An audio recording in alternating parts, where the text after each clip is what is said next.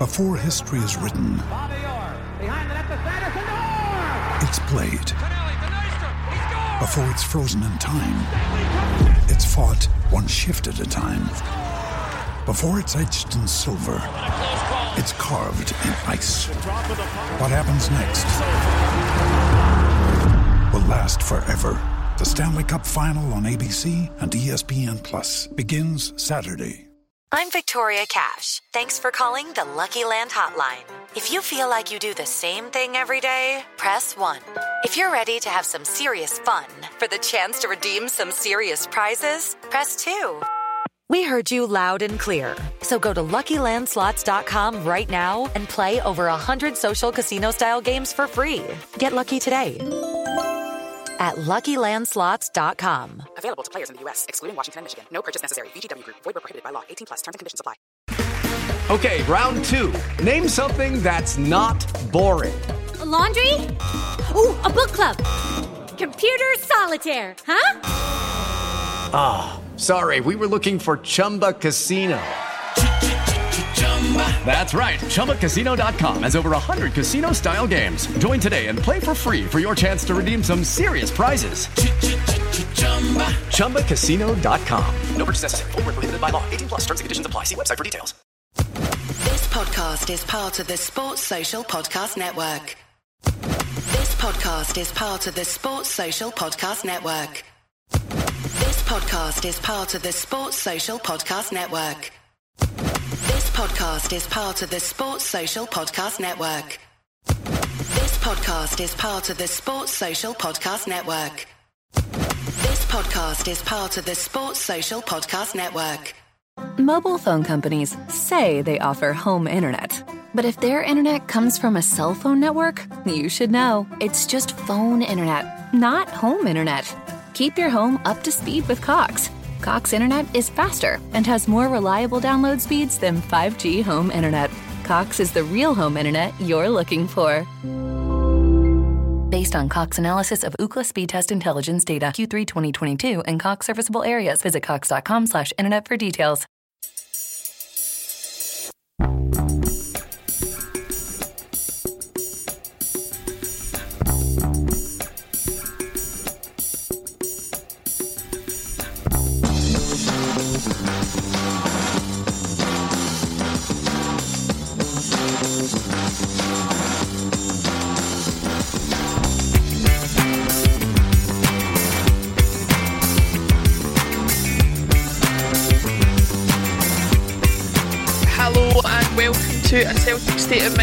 Friday. My name is Laura Bradburn, and after a late fitness test, we have Tony Haggerty sitting in the chair. How you doing, Tony?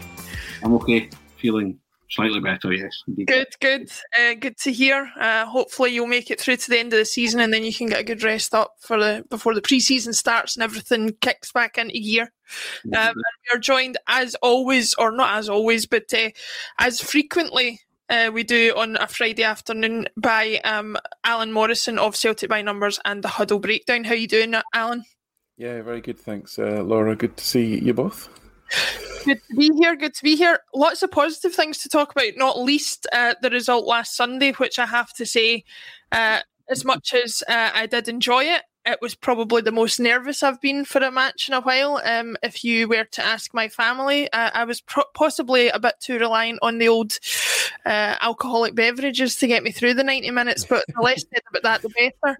Um, we'll get into that. Um, before we do, uh, some people watching uh, might have seen that this morning Celtic posted a, uh, an interview with uh, majority shareholder Dermot Desmond this morning. Um, the reason for which uh, remains unclear, but certainly did provide some answers and raised more questions uh, with some of his answers uh, when you watch the interview. If you've not had a chance, it's about uh, just short of uh, a quarter of an hour, just short of 15 minutes on the website.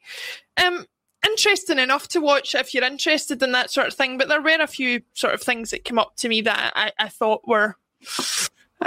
Less than satisfactory, but we'll get into that. Um, Alan, I know you've had a chance to watch it. Tony obviously um, has been otherwise engaged, so hasn't had a chance. But Alan, I wanted to get your your thoughts on it, um, just an overarching view before we go into some of the detail of it. What did you think of the interview? Yeah, I mean, it, obviously, any you know communication is usually quite good. These are quite rare utterances. In fact, I can't remember the last time there was uh, an interview with uh, Desmond.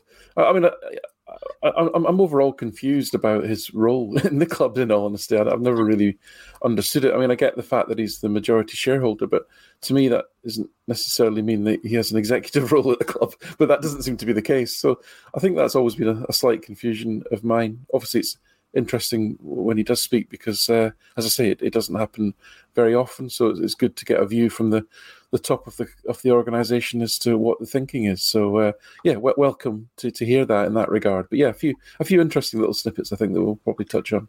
Yeah, I, I mean, I totally agree with what you're saying in terms of it's it's good to get communication. Unfortunately, in, in my estimation, the communication from Celtic, although it's welcome, uh, the content of it hasn't always been welcome. And I did find it interesting that he chooses to communicate with us uh, during what appears to be uh, us on the brink of a time of great success, where uh, he was very um, sort of absent in terms of his communication last season, when, as we all know, it wasn't going quite as well. Um, Tony, before we get into some of the detail, which obviously um, I'll, I'll, I'll focus on with Alan um, because because we've seen it. Um, your thoughts on, you know, do, do you really want to hear from the majority shareholder at this point?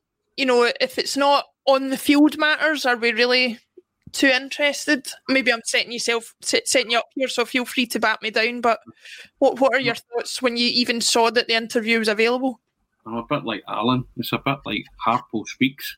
You know what I mean? For those that are, you know, the Marx brothers, Harpo was the one who never spoke. So, and and a bit like yourself, I'm like, yep, there's a whiff of success in the air. Dermot Desmond's come rolling out. Yep, mm-hmm, wants to attach himself to that. Personally, I don't think anything should detract from St Johnstone. Three points, and in the boys. And I think every Celtic supporters, that's all they're focused on this weekend this nice sideshow, call it what you will. You've had the chance to watch it. I haven't. Alan said there, there's some some nice snippets on it, but I, to be honest, I, I don't particularly care. And I'm, I'm like Alan, I don't actually know what his role is. So if I don't understand somebody's role at the club, I don't know what you know what interesting thing they've got to say about anything really. Uh, all, all his full name is Dermot Desmond, majority shareholder, isn't it? That's his full name because that's what everybody ever says about him, just to kind of justify his role. Like like Brian Rice, ex Hibs and Nottingham Forest, that was his full name. Eventually, you know what I mean? It wasn't Brian Rice, it was ex Hibs and Nottingham Forest. So Dermot Desmond, comma majority shareholder. What does that mean? You know, communication is usually good, but I think most Celtic supporters would say its communication has come a year too late. We wanted communication last year. Yeah, yeah, I, I absolutely agree with that. Before we go into some of the some of the points that I certainly had an issue with, and, and any that, that Alan you might have had an issue with, I wanted to maybe start on a more positive note. Was there was there anything you took from the interview with Dermot that that maybe you know shone things in a better light for you, or or gave you insight into things that you didn't already have before the interview went to air? Um, I'm trying to think about that, and I can't think of anything to be honest. Because, in all honesty, it just reinforced a few concerns, I suppose. I'm being, and listen, I, you know, I'm not one of these whose first reaction and last reaction is, you know, to bash the board because I think as a support we're probably um, quite, and I'm going to make a big generalization here, so apologies. You know, suspicious of, of, of authority. let's put it that way. Uh, a bit and, and, and, have a tendency to be a bit thrown with those in charge. Uh, probably a lot of football fans are like that. To be fair, um, I tend to try and take people as I find them and take take them at their word in terms of what, what they're saying as, as, as much as as much as the evidence is there to, to back that up. So um, you know, and the board and, and people in charge of the club are not there necessarily to, to do everything that I like and want. They're there to run a business and a football team and sometimes to make difficult decisions. So that's just the reality of, of the world and, and the role that they that they play. But having said all that, no, I, did, I didn't I didn't find anything that was uh, oh great, you know. in fact, the prospect of a never-ending uh, Desmond dynasty is, is actually uh, quite worrying. Not because it, it's it's useful to have somebody with obviously tremendous uh, wealth, uh, you know, behind and involved in the club in some respects. It's just the sort of um, you know that it doesn't that doesn't speak to you about you know fresh ideas and you know fresh impetus and you know getting new people involved and so forth. If it's the same family dynasty, that that culture, that methodology, if you like, is what got us into trouble in the first place in the 1990s. You know, so you know that that's that was kind of in the back of my mind really throughout that. Yeah, I was I was just about to raise that very point. Uh, history repeating itself would not be not be favourable if that was the road we chose to go down. Now, I'm not obviously not uh, saying that the influence of the Desmonds would be anything like the influence of the Kellys, but uh, you know, like you say, a, a, a, process by which uh, fresh ideas and fresh input and impetus is is part of the culture is something that is always a strength to me. Um, just before I go into some of my more detailed thoughts, um, I'll say um, good good evening all to Dan Turner. Now I don't know where you're watching from, Dan, but certainly give us a shout and let us know where you're watching from. We have uh, live viewers from all over the world, so it'd be interesting to hear where you're watching from. And Carol has said, Yay, Laura has made it out the pub. I don't know what he's alluding to there. I don't know where he's seen me or what he's seen me doing, but the less said about that, the better. Um, you not, said you were dependent on the alcohol on Sunday, so I did. We're in the pub, so that's. I, but you know, you know, uh, I, I, had uh, I, I, did it in the safety of my own home for the benefit of myself and all patrons at all pubs all over the country. I have to say so. and I think Alan's just discovered the new double D meaning for Dermot Desmond. It's the Desmond dynasty. You know what I mean? So that's uh, I mean, be be afraid, be very afraid. Uh, absolutely. No, I, I, you know, I, I watched it with a, a, a sense of um, sort of false hope that we were going to get something a little bit more um, concrete in terms of an insight into the um, workings of the club and maybe some understanding of things that happened at the club last season that put us in the position we were in. Um, unfortunately, what I heard was uh, COVID being brought up again as an excuse. Uh, like I've said before, COVID affected everybody in the world, not just Celtic. And so, to me, that being brought up as an excuse is not really some road that I want to go down. Um, I was also shocked to hear the story about, you know, that we had decided to let Craig Gordon go before the deal with Forster was finalised. Now, some people might say, I've seen already a comment from somebody, I c- I couldn't bring it up, saying that Forster's gone down in their estimation. To me, Fraser Forster's entitled to do his negotiations in whatever way he sees fit. It's up to the club to make sure that they have uh, personnel in place so that they don't leave themselves in the situation they did last season, which was without a goalkeeper. But I have to say, Alan, and I'll get your thoughts on this before coming back to Tony, that the, the thing that really sort of grinded my gears, if you want to put it that way, was the implication from from from Dermot Desmond, and I'm, I might be paraphrasing here that you know, he says supporting Celtic isn't always about supporting during the successful times. Supporting Celtic is about su- supporting us during the, the difficult times. And he was talking there about, you know, the struggles of previous manager Neil Lennon, uh, the struggles of the team, and the fact that, you know, Celtic supporters last season voiced their displeasure with, with what was going on at the club during that time.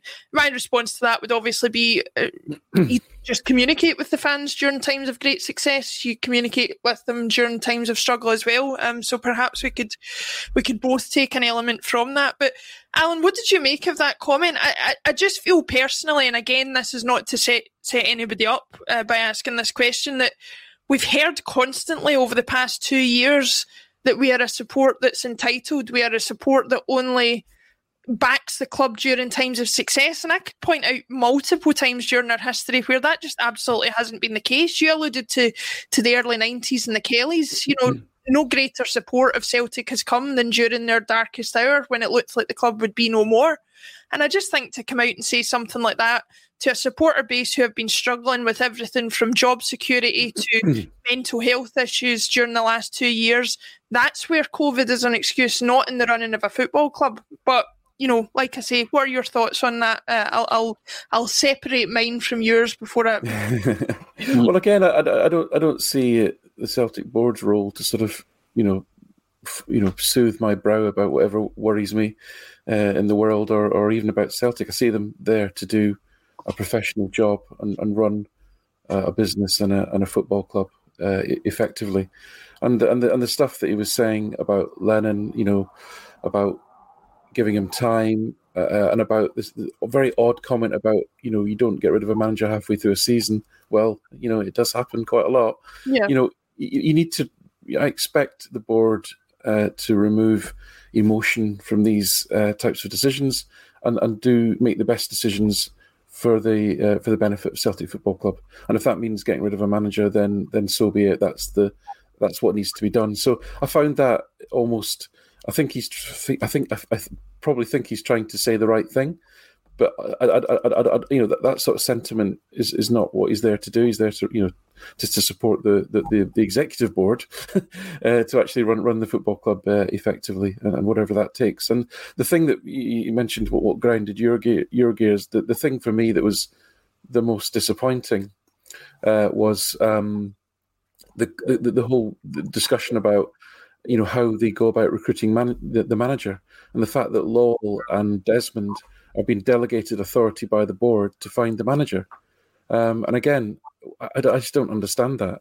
To me, that you know, you have you need somebody with some football knowledge uh, uh, to, to to hire hire the football person. Now, I would fully expect the board to have final approval and to interview the recommended candidates and make sure that they will fit not just from a football perspective, but from you know a cultural, organisational, etc. All all those things are, are, are important for any executive role but the fact that you know, he said, you know, just confirms really that, that Lawwell and Desmond have been running around acting as directors of football for the last twenty years, pretty much.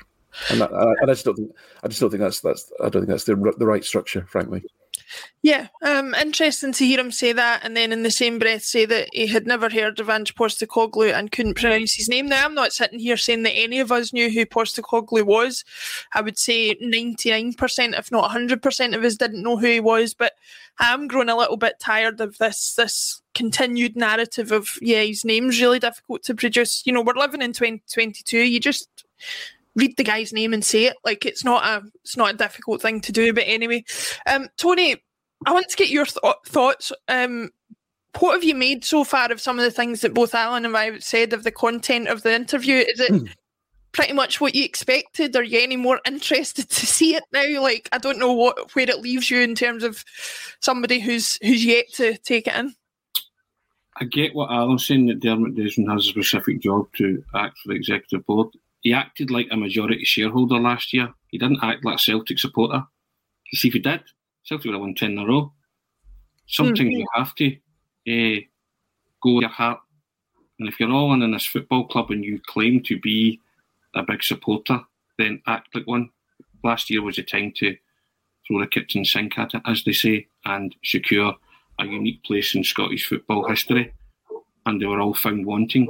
I remember at the time, paraphrasing Jock Stein's phrase, and I, and I remember because I said it wrongly, but I said that the the jersey doesn't fit or shrink for inferior players, and I also said at the time the boardroom table doesn't shrink for inferior members, and I include Dermot Desmond and Lawwell and all those people who sat there last season and watched that ten in a row train go by.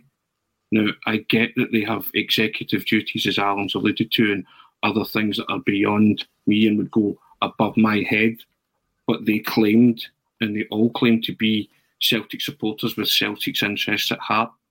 I didn't see that last season because you had to act like that, step up to the plate, and you know take responsibility and come out and uh, I communicate with the supporters when it was all being derailed. But none of that happened. They were found wanting, and as much as anything else, they, they might be they might structure the club well, they might run the club well, but I find that astonishing that only Dermot Desmond and Peter Law.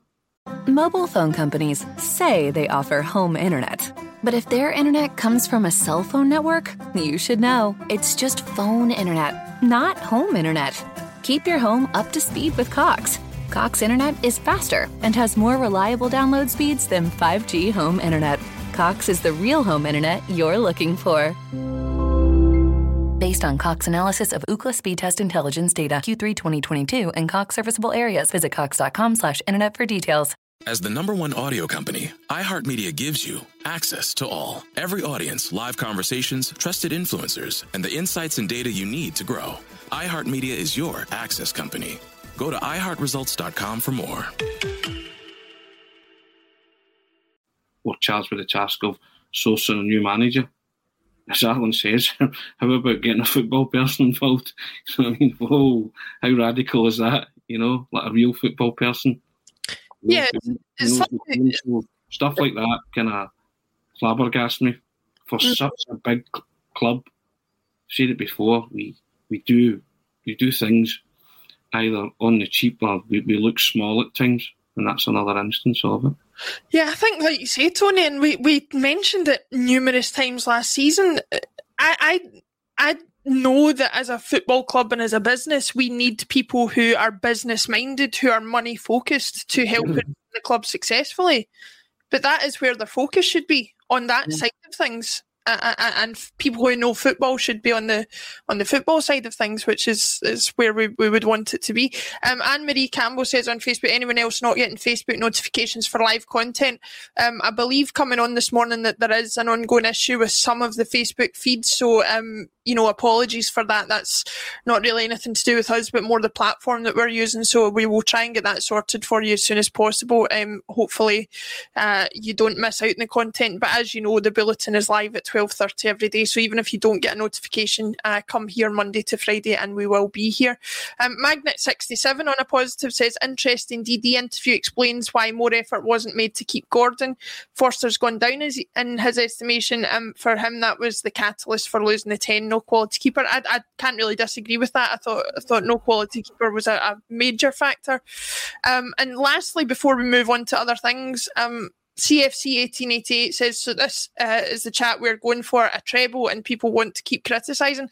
I just wanted to bring that up because um, I, I think that, you know, as much as as much as I'm a Celtic supporter and I want to see us doing well and I will sing us to the high heavens as I did on Sunday when we won, I don't think a, a, an interview that's put out there to try and placate supporters or to try and um, appease supporters can go by unnoticed. And I'm not the type of person to sit and uh, say nothing if I have criticisms to air on that side. I don't think it's unreasonable to say where you agree or disagree, as long as you're not being personal about it, as long as you're not being um, you know, out of order with your criticisms, which I don't think any of the three of us have been so far, then I don't think it's a, a, a bad road to go down. Having said that, we will move on to much more positive things.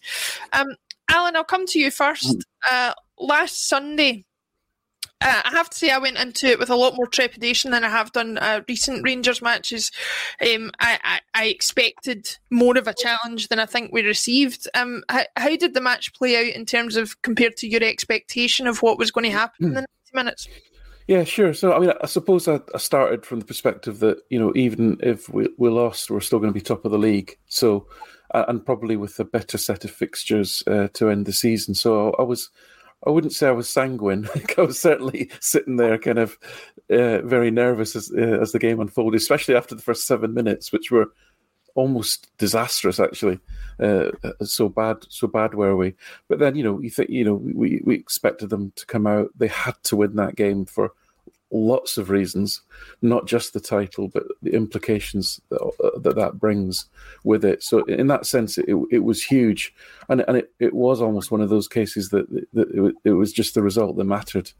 Um, but you know, uh, you know me, I look at the performance above everything else, and I think once we settled down in the first half, because as I say that that first first uh, six seven minutes, we, you know, they, they were playing with a great intensity. Their pressing was very effective. Our passing was terrible. Uh, we looked like we were just, you know, caught in the headlights, really. And the goal came from just disorganization.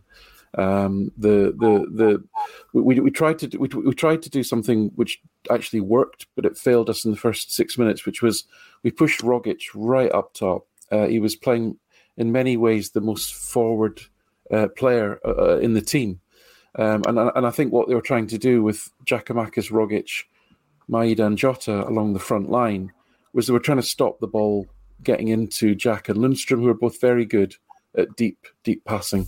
And I think that was the game plan essentially. The the the kind of an impact of that was that when we lost possession, what Rogic should be doing then is funneling back into the right half space, you know, classic number eight position, uh, back into a three. Now, when when when when we uh, lost the ball and they, they they switched it, Rogic was still up front. There was an enormous gap. I mean, so two, three things went wrong. Rogic didn't get back into position. The whole team didn't move across quick enough, uh, apart from Juranovic and Jota, which left an enormous space behind them. And then, you know, Juranovic kind of was ball watching and let Kent Kent run off him. So do three things wrong. I keep saying this: if you do three things wrong uh, simultaneously, you'll generally concede uh, a, a very good chance, and that's what happened.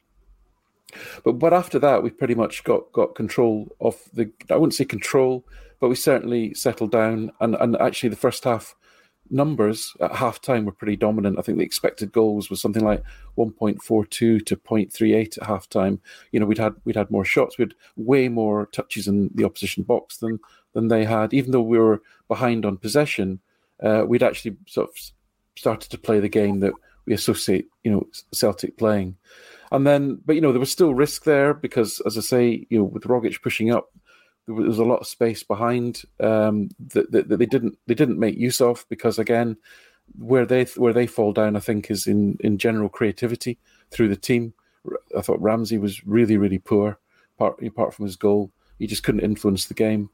Um, but then, so what, what, what happened in the second half was, I think, you know, Postecoglou saw those gaps and, and, and essentially tightened it up, made the team more compact. We dropped back probably 10 yards um, and really, you know, played the way that many clubs play against Celtic, especially at Celtic Park, with that. It wasn't so much a low block, I'd call it a medium block, as McGregor said, and just kept it simple, just pushed them out into the channels. And there were like 32 crosses piled in in the second half. But I mean, Roofe's not the same physical uh, aerial threat as as Morelos is. Uh, and we, we, we generally defended that with ease. There were a couple of scary moments. Uh, Roofe got a couple of chances that were, you know, the ball was coming at him uh, at height, and he was under pressure. So they weren't great chances.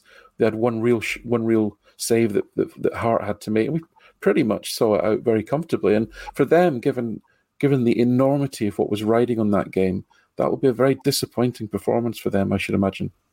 Yeah, I would I would think so. Um, we'll, get into some of the intricacies and some of the more detailed parts of, of the stuff that you brought up there. But Tony, I wanted to get your thoughts on it. Obviously, it was a big match, about as big uh, a Glasgow derby as I've can remember. Really, considering the fact that last season we were so far behind in the league uh, going into this game, there's only a, a, gap of three points. How were you feeling going into it, and what were your like overriding thoughts of you know our performance versus their performance and, and how it ended up. Celtic had a bogging seven minutes. Yeah. End of. And after that, once Rogic equalised, I noticed Rogic's celebration. He didn't do much when he equalised, right? And all the players ran towards him, and it was a question of, right, we've had a bogging seven minutes, let's get to work. Mm. It, it, was genuine celebration like that. Contrast that with Carter Vickers' goal. You see Rogic at the edge of the box, and he is jumping and dancing and going mental. And you think to yourself, right, that's them in the lead, and they know, right, we're back in business here. And I think they were generally annoyed at themselves at the way they started. Mm-hmm. And uh, and but like any good team, they, they kind of got knocked down, but they dusted themselves off and got right back into it and quickly.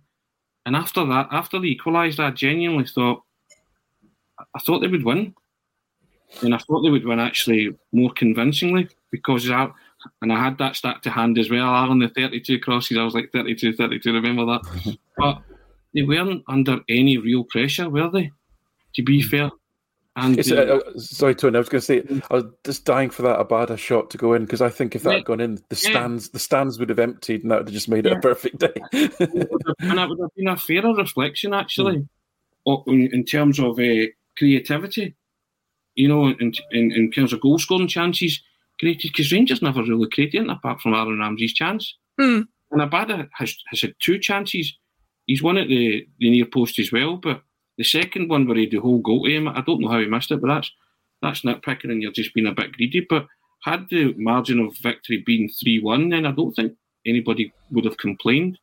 And I'm like Alan, I expected, you know, they came out the traps and you're thinking, okay, this is this is what Ange talks about uh, in in the season ticket uh, renewal video. You know, we adapt to any chaos. So that was chaos. You know, inside three minutes, and they're back on level terms within seven. In Ange, we trust. You trust that football team to adapt to chaos. You know, you really do. So I was kind of like after three minutes, okay, let's get ourselves back in. I didn't think we would get back in as quickly as they did, but once they did, I was quite, I was fairly relaxed about it all. And bearing in mind I'm doing extended man by mans and writing some colour piece as well, chin strokery thing. Uh, I was still kind of okay. I wasn't really on edge.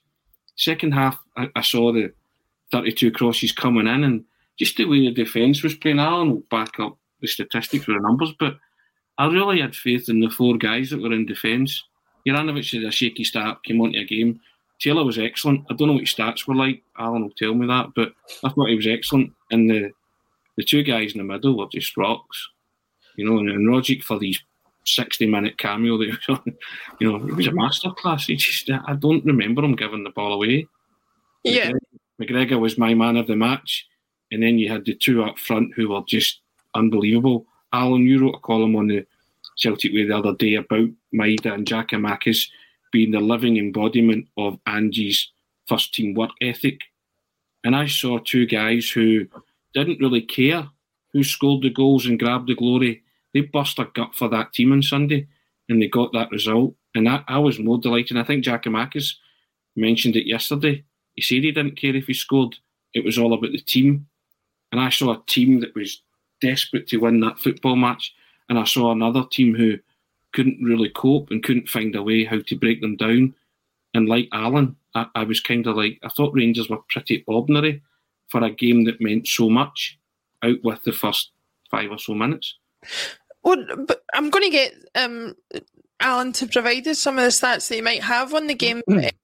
Before I do that, Tony, I just wanted to raise the point that, that Alan did raise and that you brought up yourself. Um, what did you make of? I've seen a lot of people talking about it. You know, you'll remember the infamous day we were on with, with Dan Orlowitz from, from the Japan Times back before Ange came in, and we were a little bit shocked at the um, the assumption on his part from from having seen Ange that you know he, he, he, didn't have a plan B that it was plan A. If plan A wasn't working uh, it was plan A but better.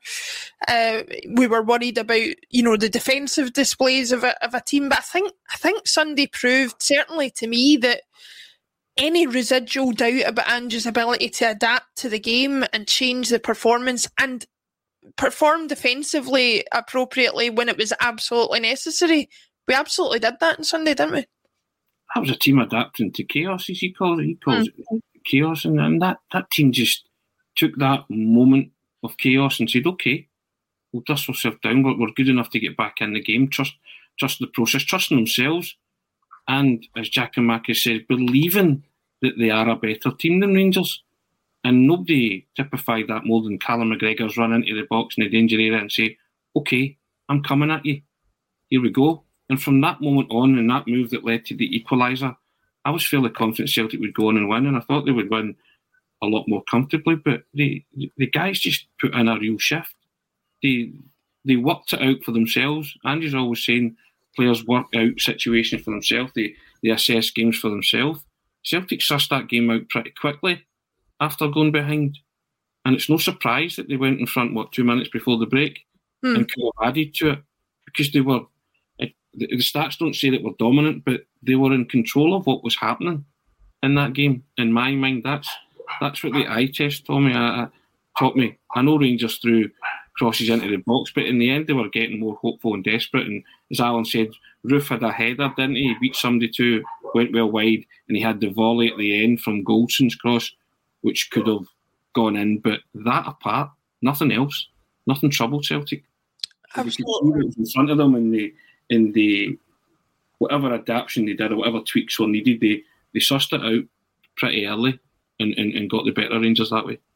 I think they absolutely did. But before we go into a little bit more detail on the defensive performance, Ewan Boy Martin is asking Alan, what's the stats on Rogic? He was brilliant. Um, Alan, you You brought up Rogic before, maybe some of the, the deficiencies in his performance in the first half, certainly that that that uh, you know led to Rangers maybe having some more chances, uh, certainly early in the first half. But those those problems were sort of sorted out for the remainder of the match. But what was your summation of Rogic as a performance on on Sunday? Was he for you? Was he a vital part of of getting that victory for us?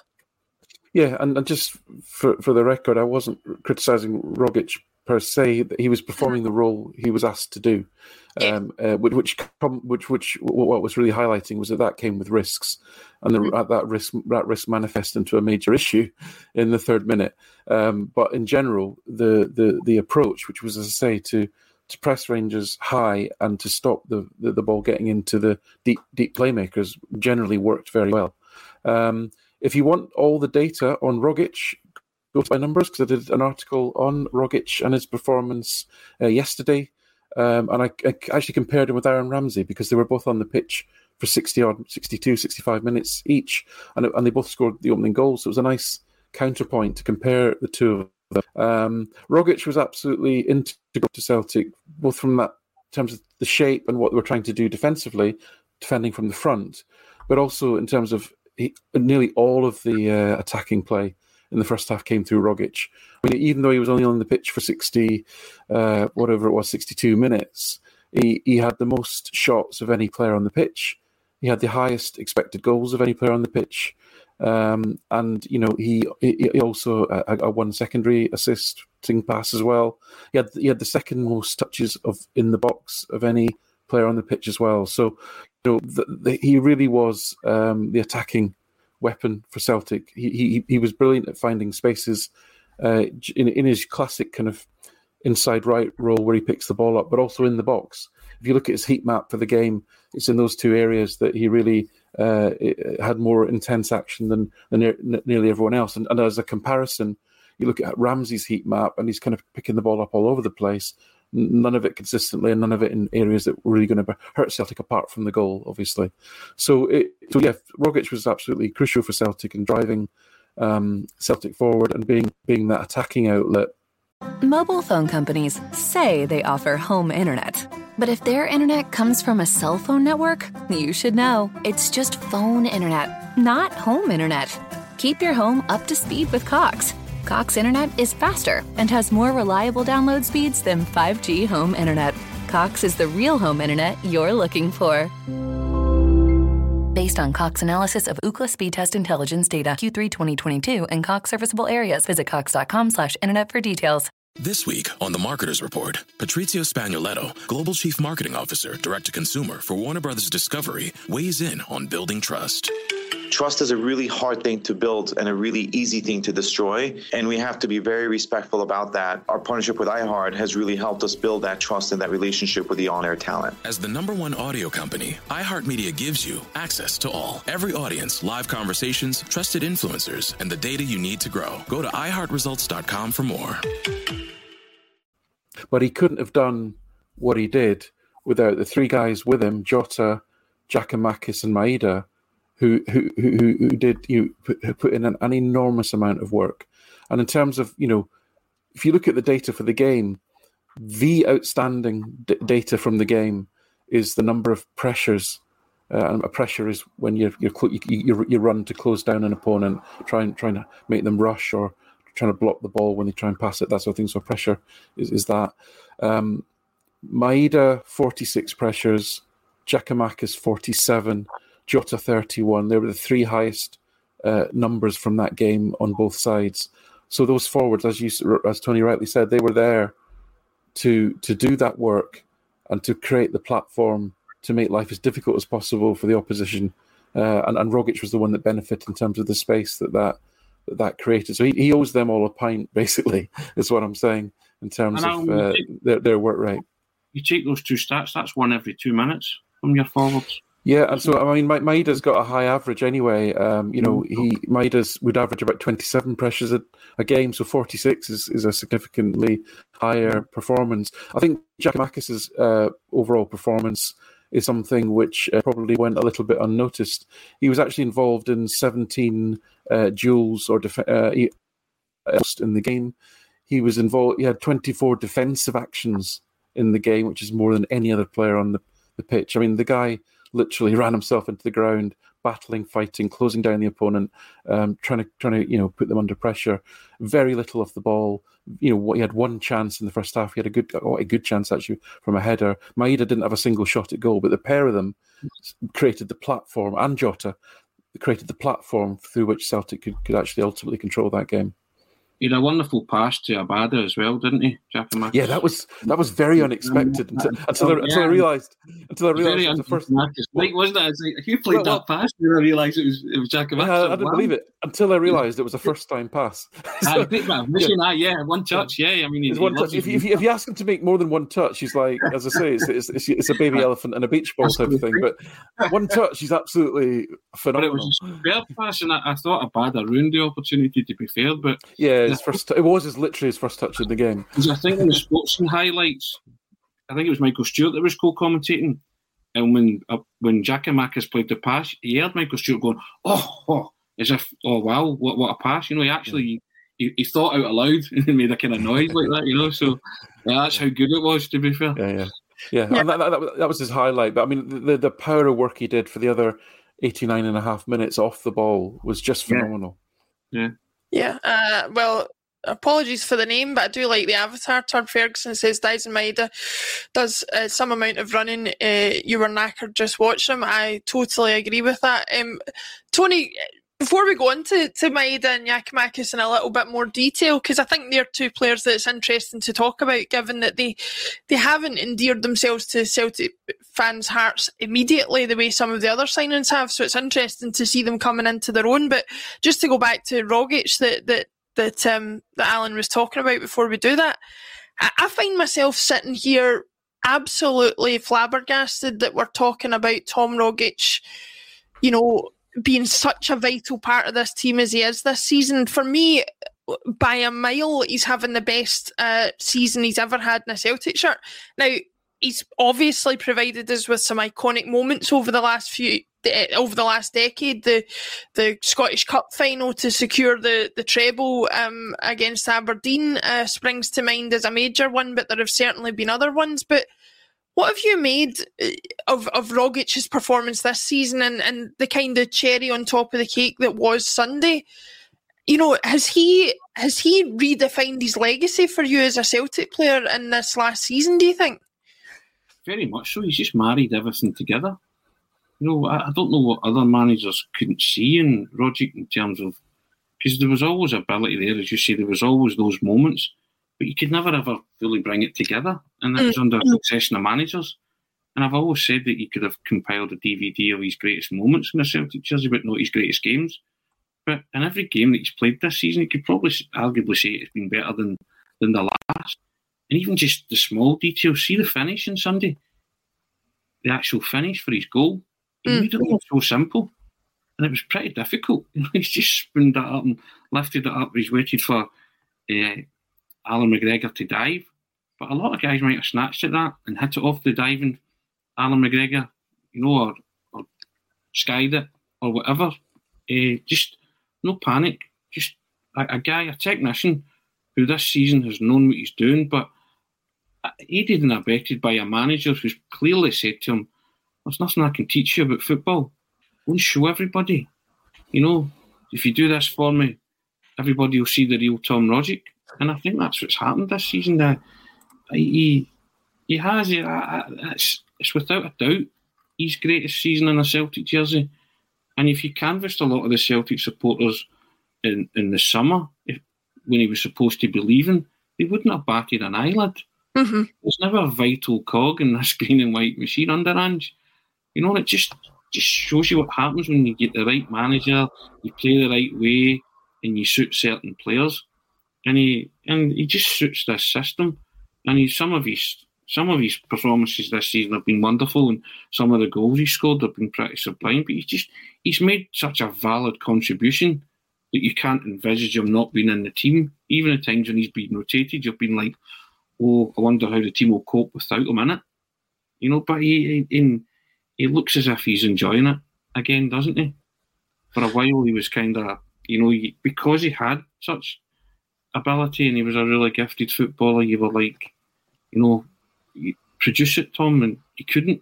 No, I, I, for the life of me don't understand why he could only go 60 odd minutes. But that was clearly tactical on Sunday, where he clearly said to Tom, give me 62, 65 minutes, whatever it is, but give me of your best.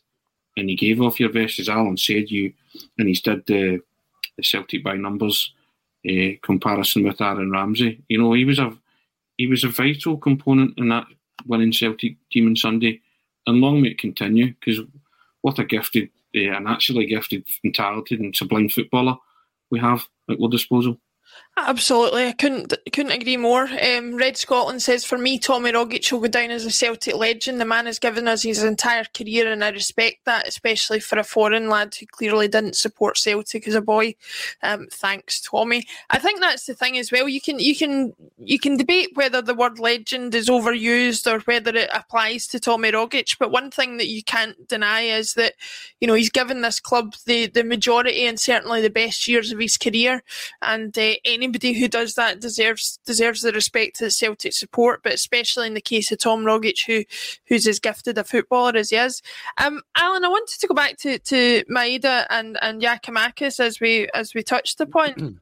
um, I think it's probably a you know I might be speaking out of turn here, but it's probably a a godsend for you as somebody who does statistics that you're able to prove the the effectiveness of what they do because so much of what they do isn't you know the glamorous side of the game. Um, what have you made of their recent performances, considering, and especially on Sunday as well, considering you know Kyogo came in, had a an absolutely amazing start and has kept it up. Hatate came in, had an amazing start and has perhaps dropped off a little bit. Um, you know, so many of the players that we've had have come in and slotted right into the team, but Maeda and Giakoumakis uh, took a little bit more time to get settled. Have you seen from your side of things, uh, th- th- you know, an improvement in their performances or, or, or uh, anything in the stats that prove that, you know, they are being effective members of the team for, for Ange? No, absolutely. So, I mean, you know, when when you when you give a manager the ability to uh, recruit players that fit into a thought out and coherent system rather than having an unofficial director of football impose players upon you, then guess what? You know, you, you get better outcomes. And when that manager is clearly highly competent, like Postecoglou is, then, you know, you don't be surprised when you get good results. And what we're seeing here is that players are being asked to do jobs that they are capable of doing in a system that they understand and have bought into. So uh, even you know even players that maybe form a dipped for a couple of seasons, uh, or even players who potentially aren't of the caliber necessary for Celtic to get to where they want to get to, and I'm thinking of the left hand side of the defence here, mm-hmm. um, mm-hmm. are, are, still performing to a to a good level because they're performing in a coherent system, uh, in in a system that the team understands. I recommend you listen to Callum McGregor's interview after the game where he talks about how Celtic set up in the second half. And you don't often talk, hear players talking about the tactical setup of the team and talking about um, medium blocks and all this sort of thing. And what I took from that is that the players completely understood yeah. What Postecoglou does is he he keeps it simple for his players, and if you keep things simple for people, you'll get you'll get better results. He doesn't overcomplicate the game for them. Um, they knew what the jobs were, and, and they did them. I looked at um, back to Giakoumakis then. So I looked at actually this morning because somebody asked me a really interesting question on Twitter, which was, you know, is Giakoumakis' defensive output surprising to you? And so I thought, look back at some of his data, and and, and when he played for Venlo uh, in Holland last season his actually his defensive numbers were even even more. Now you might say, well, of course you are because Venlo got relegated, etc., etc. But that's not how it works, right? He's a striker, so you know Celtic strikers don't necessarily have high um, uh, uh, defensive output, not because Celtic are dominant, but because that's not the job that historically they've been asked to do. So it's more to do with the style of play and the job and the role that you've been asked to do that would generate those kind of numbers. And his numbers for Venlo were excellent. And so what what really I, I take from that is that Postecoglou's seen him and what he did for Venlo, thought that's how I want my striker to play, and recruited him to play yeah. like that. I mean, it sounds simple, doesn't it? I know, it's, it's, funny. So, so, so he's doing he's doing the job that he, he was recruited to do because Postecoglou knows he can do it. If you look back at Post at um, data from his time at AEK Athens, for example, and it, it, it's just it just pales into insignificance. Somebody at Venlo thought this guy can press from the front. He can be a nuisance off the ball. He can do lots of other things. And by the way, when we do get the ball, don't ask him to drop deep. Don't ask him to link the play. Don't ask him to to create. Just get him in the box and get the ball into him. And, and very sensible because clearly he's very he's excellent at those things, and that's exactly how Postecoglou uses him. Same with Maeda. Maeda's a player that obviously Postecoglou knew well uh, from his time uh, in Japan, and, and he's being asked to do a job that he knows uh, Maeda is perfectly capable of doing. And guess what? You know, his defensive numbers are great. His, his, attacking numbers are great as well. So because you know he's he's getting into the positions that he's comfortable getting into, playing the playing in a system that he's comfortable playing in, and it's that that's the, that's the key thing for me. Um, you know, Uh, all season the question that I've been wrestling with in my mind is how do we define Ange ball? And we all have a bit of a laugh about this, but Ange ball isn't about inverted fullbacks. Ange ball isn't about you know pressing from the front. Ange ball is about the team and it's yeah. about everybody pulling in one direction, and it, and it's the most basic and uncommon common sense principles of leadership and how to organize people to do a good job. And that's what Ange Ball is. It's it's an interesting point, Tony, that that, that Alan brings up. You know, very often I, I really enjoy listening to the huddle breakdown that, that Alan appears on, and, and you know, I'm, I'm a bit of a geek, so I love all the stats. I can't quote them, I can't remember them, but I just love hearing it because it offers a different perspective. But when I'm watching a game, I'm much more like yourself and, and, and do the eye test and like to compare how the eye test compares to the numbers. Yeah, yeah, yeah. But um, you know, it's interesting. Like like like Alan says, breaking it down there into there are jobs you have when you have the ball. There are jobs you have when you don't have the ball. Football, in a lot of ways, is as simple as that and listening to that Callum McGregor interview that, that Alan brought up, that you know it would pay, it was so contrasting to that one he, he, he gave I think after the defeat against Livingston last season, where he basically said we didn't know what our jobs were. Yeah. It, it, what do you make of that? Like what Alan says about this, you know, this very in some ways simple approach that Ange has brought to the team, where it's a case of I need people to do this job. Who does the job? and identifying them and getting them in. See all the good players who talk about all the good managers. What what do they say? We like the manager because he keeps it simple. Yeah. Because football is basically a simple game, it's all about the team collective and stuff. And I, I agree with Aaron, Giakoumakis and Maeda. That's arguably the two best non-scoring forward uh, displays that I've seen from uh, Celtic forwards in a long, long time. And I'm just talking about the whole, I said it earlier, just if they're not going to score, but they're still going to affect the game, you know, you, normally if you have forwards who are not scoring, they're not affecting the game. These two guys affected the game. They've 46 and 47. What was that? What did you call it, Alan? Shutdowns or pressure or uh, whatever. Pressure, pressures, yeah. Pressures. Yeah, you know what I mean? That's affecting the football match, you know? And I, and again, that's what I'm just telling them. If you're not scoring, you're doing that. You're being a nuisance, you're affecting the play. So every Celtic player who goes out onto a park is going to affect the play in some shape or form. But as a collective, it's, it's going to work because if you do this, this, and this, keep the message simple. That's how you, you build winning teams, and everybody's comfortable with that and comfortable with the message.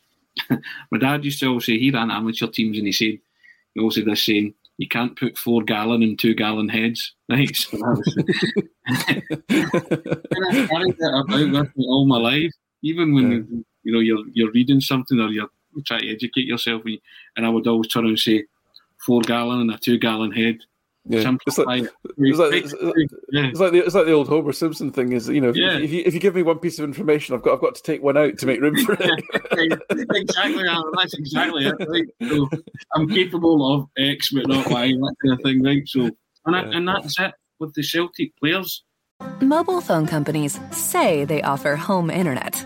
But if their internet comes from a cell phone network, you should know. It's just phone internet, not home internet. Keep your home up to speed with Cox. Cox Internet is faster and has more reliable download speeds than 5G home internet. Cox is the real home internet you're looking for. Based on Cox analysis of Ookla speed test intelligence data Q3 2022 and Cox serviceable areas, visit cox.com/internet for details. Everybody's comfortable. They're happy. There is no overload, despite the fact that you can be overloaded with information, with everything. It's clearly simple. These guys are comfortable now in that setup. And Ange told you himself, I remember asking him what makes an Ange player, and he told me about the Claire Fontaine thing. He said, I don't sign good players. I sign good players that will, are players that will fit into my system. I envisage him playing in my team. So he's envisaged Giakoumakis playing in his team, scoring goals, but doing what he did on Sunday. And he's clearly envisaged Maeda scoring goals, but doing what he did on Sunday because he had knowledge of Maeda. That's what they bring to the table. Just because these guys never hit the ground like Kyogo or Hatate, you know, people were questioning, oh, he's been brought in a striker to score. No, no, he's been brought in to be a cog in the machine of a team when it's well oiled functions. And that's what we're seeing right now. Celtic are, you know, they're approaching something of being a right good football team. And everybody comfortable in their roles within that team and comfortable within uh, with what the manager is telling them. And hopefully they will get better if they win the title and get access to money, more money, the Champions League money, and the manager can spend it and bring in players to improve it, and take it to the next stage. But you cannot underestimate the job the manager has done and what he has did with the, the mentality of that football team. And he's and as Alan said there, it's not about inverted fullbacks. It is about the collective. I, I wrote a piece the other week as well, saying, and I was quoting Shankly again, saying it is a form of socialism without the politics. It's everybody in it together. That's what Celtic is. And I said that Ange's comment, our brand of football was socialism without the politics. That's that's what I hung it on, and that's what it is. Everybody buying into the message that the manager's saying, and it had been structured to the point where they all understand it. They're all on point, and that was the epitome of it at Ibrox on Sunday. Everybody being comfortable in the Celtic jersey and in their role in, in the team and affecting a football match. And it was it was great to watch. Ah, it was one of the few Celtic or Rangers Celtic games that I watched where I wasn't actually that nervous. Can't say that about a lot of them. I genuinely, even when we went one down, I was still kind of we're good enough to come back from this. The minute it went one each, I was so relaxed that it wasn't true. And I don't like feeling like that. But just the way the team was playing, it's the way they, the way they make you feel that you you've got a degree of confidence in this team and in this manager to go out and win football matches, and that's what they're doing. They're 32 games unbeaten domestically. Tells its own story. Yeah. It doesn't. The only only caution to that, and I completely agree with all of that. The only caution to that is, is as Bodo Glimt showed, and uh, and others yeah. in Europe showed, it it it, it won't scale, unfortunately. Yeah, and, we need we need we need better players for it to scale to European level. And, and, but listen, listen. The exciting thing is that we are literally at, still at the beginning here. We're still very early into the Postecoglou cycle. Um, there's a lot more to come. I would say. But there's increasing signs of Celtic becoming a good team, isn't there? You, yeah. You know and, and, and, what helped is that the you know Van Bronckhorst has now had two matches against Postecoglou's Celtic, and he's screwed up the way that he set the team up in both occasions. Now he might have less resources to play with potentially, but it's looking very much like Lennon against Gerrard, where Lennon simply didn't know how to cope with yeah, yeah. With, with, with with Gerrard's four three three compact shape. He just couldn't find a way to break it down. And Van Bronckhorst again doesn't look like he's got he's, he's worked out how to how to get the better of Postecoglou. So that's all. That's very encouraging, of course. I, th- I, think I think what Tony raised there about the um, uh, and Alan, what you raised there as well about the um, finding players to fit the role. I think that's probably what made him a very successful international manager. When you're working with a limited pool of players, so often we've seen, especially in the England setup, uh, player uh, managers go down the route of trying to find the best eleven players in the country and put them on a pitch, and and, and you fall down as far as, as I'm concerned when you do that because you know you can have the eleven best footballers in the pitch, but if you've got if you're trying to play Lampard, Gerrard, and Scholes in the same team, then it's not going to work because there's no system that could accommodate the three of those. Um, and Ange did that again uh, for Australia and seems to be doing that for Celtic. As you say, Alan, I think improving the quality of the players in the team is what's going to help us scale it on a European level. But certainly, this is a good base off which to work. Um, so, and we'll see how far he can take us with that base. Speaking of Aussie people that we love to see. Adelaide Tim, hail hail from the South Aussie desert, magic stuff yet again. Love to hear our new Aussie contingent and viewers watching us, um, whether it's following the manager um, or otherwise. Um, and just another interesting point brought up by um, Gary Melrose watching on, on YouTube. A Dutch punter on a blog might have been uh, Hail Hail sixty seven.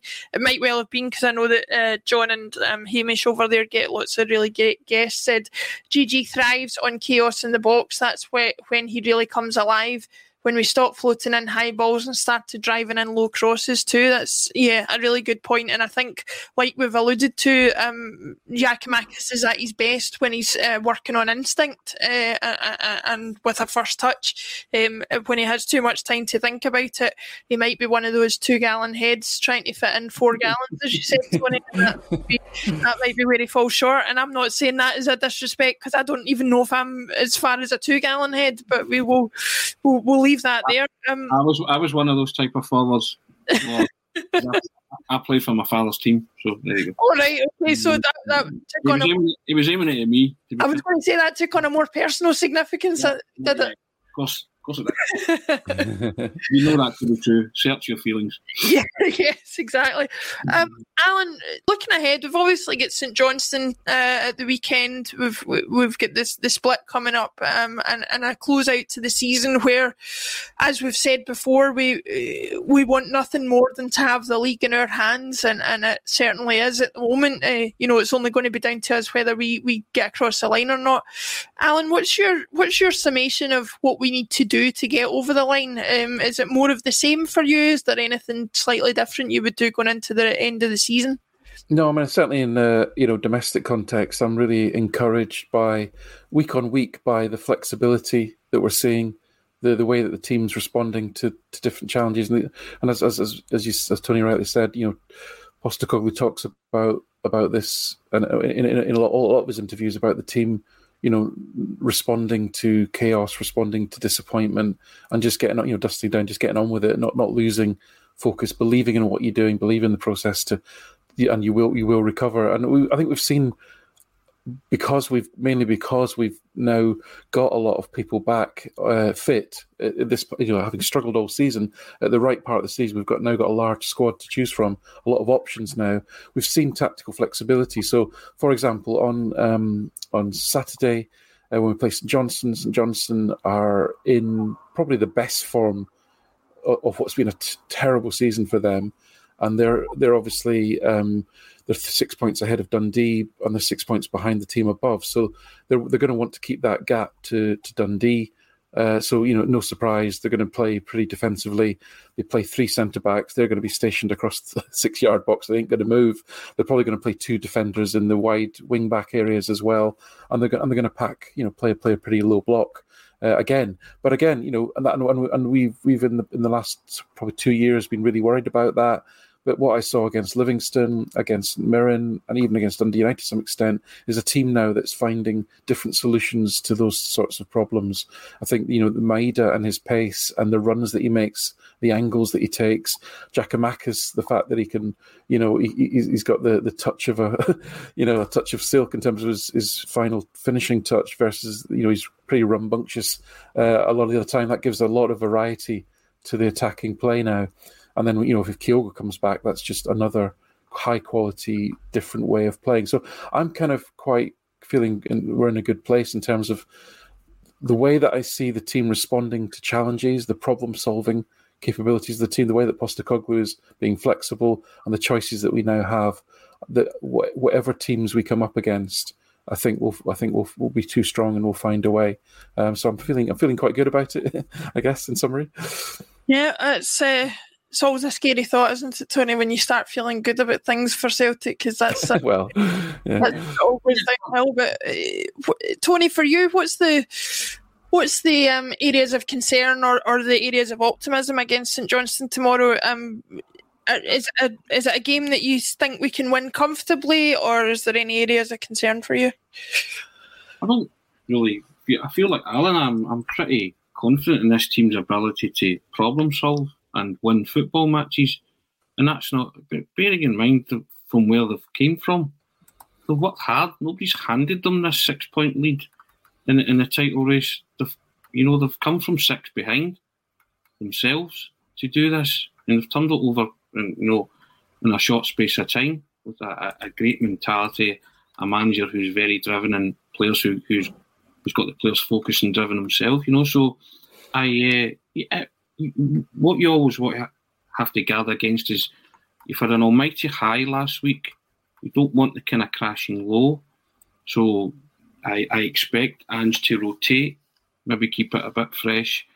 Might see Kyogo back uh, at some point, you know, just for you know to give everybody a lift, seeing him back. But we've got we as Alan said there, we've got tremendous options. See if he starts with the same team as last week or more or less.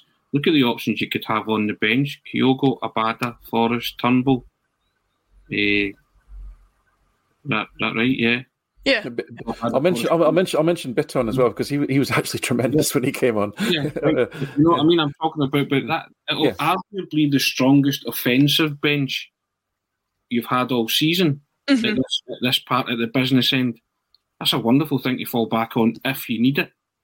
You know, and I'm not saying he'll start with the same team, but if he starts with a nucleus of the same team, but you, are now talking about options here. I mean, you we won that game last week without the services of Kyogo that was unthinkable a few months ago that to go to Ibrox without him leading the line, wasn't it? Yeah. And people saying it would be my Maeda and Giakoumakis up top. You would be people were like, oh no, you know what I mean? And, and neither of them scored, but played a prominent part in winning a football match at the home of your rivals. To put you six clear with six games to go, you need what thirteen out of eighteen. Starting tomorrow against St Johnstone, go nine clear, ramp up the pressure for twenty four hours and the pendulum swings back to Rangers. But like Celtic have done most part of this season, they've found a way to win a football match, and tomorrow's no different. Absolutely, you know? absolutely. I think uh, a way to win a football match, and your confidence is in the manager and those players to do that job. I think really, uh, I hope my confidence isn't misplaced, but you've got me right up for that, Tony, with that, that speech at the end. Um, Colin Watt, who uh, is a fellow ACSOM contributor, uh, update from Ange's presser. So this is live, hot off the press, as they like to say. Uh, only one player unavailable for tomorrow is Forrest. Uh, one week away, everyone else fit and available. So that's uh, that's a good sign. Obviously not for Forrest, but for for everybody else. Um, yeah, Abada, Turnbull, and Kyogo. Interestingly, that that comment about everyone's available except Forrest uh, yeah. has been used with to the exclusion of Jullien and Welsh, which is a bit strange. Maybe that's a topic for another day. Yeah. Uh, it's an interesting thing to get into. The future of Jullien is a could be an entire podcast in and of itself. But um, uh, for anybody wanting to know the, the content from the Ange press conference will be up on the channel uh, as soon as possible. Um, Colin was also at a pre-match press conference with uh, Giorgos Giakoumakis yesterday, and the content uh, will be up on the channel as soon as possible as well for that. Um, and we will, as always, as we have been for every game this season, be back for live match coverage for St Johnstone tomorrow. Uh, hopefully, we're on the run in now, and we can we can get it over the line and get it sealed. Would have thought at the start of this season would be would be talking in those terms, but it's it's a lovely place to be in, and uh, certainly not one I think any of us are taking for granted. Um, Alan, as I said, you can follow Alan at Celtic by Numbers on Twitter. You can hear him uh, every week on the the Huddle Breakdown podcast as well. Tony, you can catch your musings on uh, the Celtic Way, and I believe you're now verified. You've got one of the fancy blue ticks on Twitter. Is that right? I believe I have. I, I don't know what it means. That's one of those four gallon and two gallon head things that I don't understand. You know what I mean? People try, people try to explain it to me, and it still doesn't make any sense. But I, I, all I know is it's a good thing. Yes. So I, I believe so. Uh, uh, uh, something to do with anybody who's impersonating you doesn't can't impersonate you anymore. So anybody that might have wanted oh. to do that, you oh, there you go. That, that, would be quite a challenge, wouldn't it? Really? that's, that's, a good thing indeed, isn't it, Alan? was there only one Tony Haggerty, but we'll leave it there. um, yeah. Thanks very much, everybody, for watching. Uh, like I said, we'll be back over the weekend. Plenty of other content on the channel for you as well. Thanks, Tony. Thanks, Alan. And we will catch you all again very, very soon.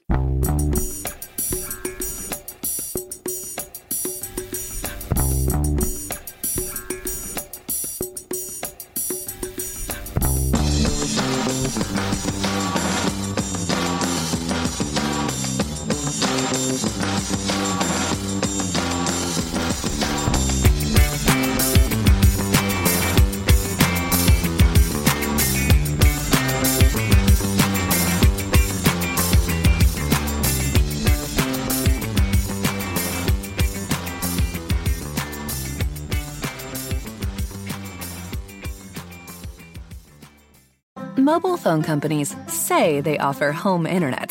But if their internet comes from a cell phone network, you should know it's just phone internet, not home internet. Keep your home up to speed with Cox. Cox internet is faster and has more reliable download speeds than 5G home internet. Cox is the real home internet you're looking for. Based on Cox analysis of Ookla speed test intelligence data Q3 2022 and Cox serviceable areas, visit cox.com/internet for details.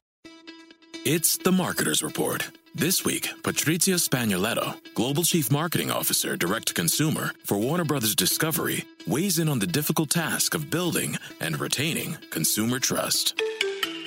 Trust is a really hard thing to build and a really easy thing to destroy. And we have to be very respectful about that. Our partnership with iHeart has really helped us build that trust and that relationship with the on air talent. The best thing for us to do is to build a relationship with our consumers. And if those consumers have a relationship with the DJs that are on air, then we want to build on that.